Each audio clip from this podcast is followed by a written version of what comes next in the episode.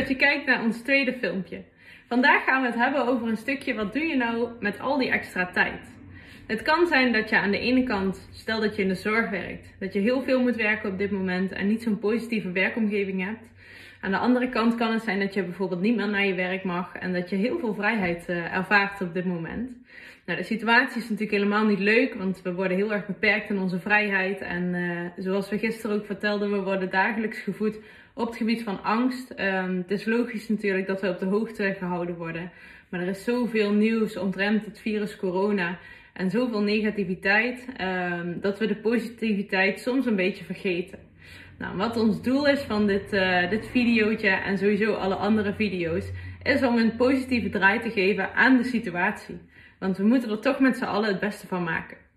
Nou, wat veel uh, gebeurt nu, uh, is dat mensen dus veel meer tijd hebben. En dat ze nu dus eigenlijk echt ervaren hoe het is om hun dag zelf in te mogen delen. Dus hoe laat sta je op? Hoe laat ga je naar bed? Wat doe je in de tussentijd natuurlijk? En uh, dat ja, brengt een gevoel van vrijheid met zich mee. Daarnaast kan er ook het een en ander op je afkomen. En dat betekent dat je bijvoorbeeld gaat denken van, hé, hey, wat moet ik eigenlijk doen de hele dag? Want ik ben zo gewend om veertig uur per week naar mijn werk te gaan. En nu heb ik veertig uur, misschien nog zelfs de reistijd die je ermee bespaart, over om dingen te doen die ik uh, leuk vind om te doen. Dus ga juist eens op zoek deze tijd van, hé, hey, wat vind ik eigenlijk leuk om te doen? Doe ik het werk waar mijn passie ligt en waar ik vrolijk van word en waar ik met plezier Uh, naartoe ga. Nou, allemaal dingen om, uh, om nu uh, tijd aan te besteden. Want mijn tip is dan ook aan jullie: investeer deze tijd aan jezelf.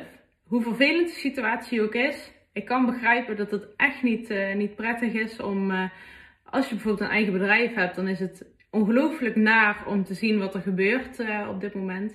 Maar uh, probeer er toch een positieve draai aan te geven en ga eens nadenken. Gebruik deze tijd om te ontdekken van, hé, hey, wat vind ik nou eigenlijk leuk om te doen? Ga ontdekken hoe jouw leven er bijvoorbeeld uit zou zien als je alles zelf zou mogen bepalen. Dus stel dat nu tijd en geld bijvoorbeeld geen rol zouden spelen. Je zou mogen gaan en staan waar je wil. Hoe zou jouw leven er dan uitzien? Wat zou je gaan doen? Hoe zou je je dag indelen? Wat zou je bijvoorbeeld in de ochtend gaan doen als eerste? We gaan het in een andere video ook nog hebben over een perfecte ochtendroutine.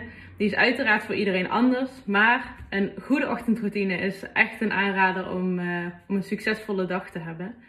Maar hoe zou jouw dag eruit zien? Ga er maar eens over nadenken. Zou je bijvoorbeeld meer gaan sporten? Nou, als je een sportfanaat bent zoals ik, dan ga je zeker meer sporten. Want uh, daar hebben we dan zeker alle tijd voor. Uh, maar zou je bijvoorbeeld ook wat meer uh, recepten gaan zoeken om lekker te koken?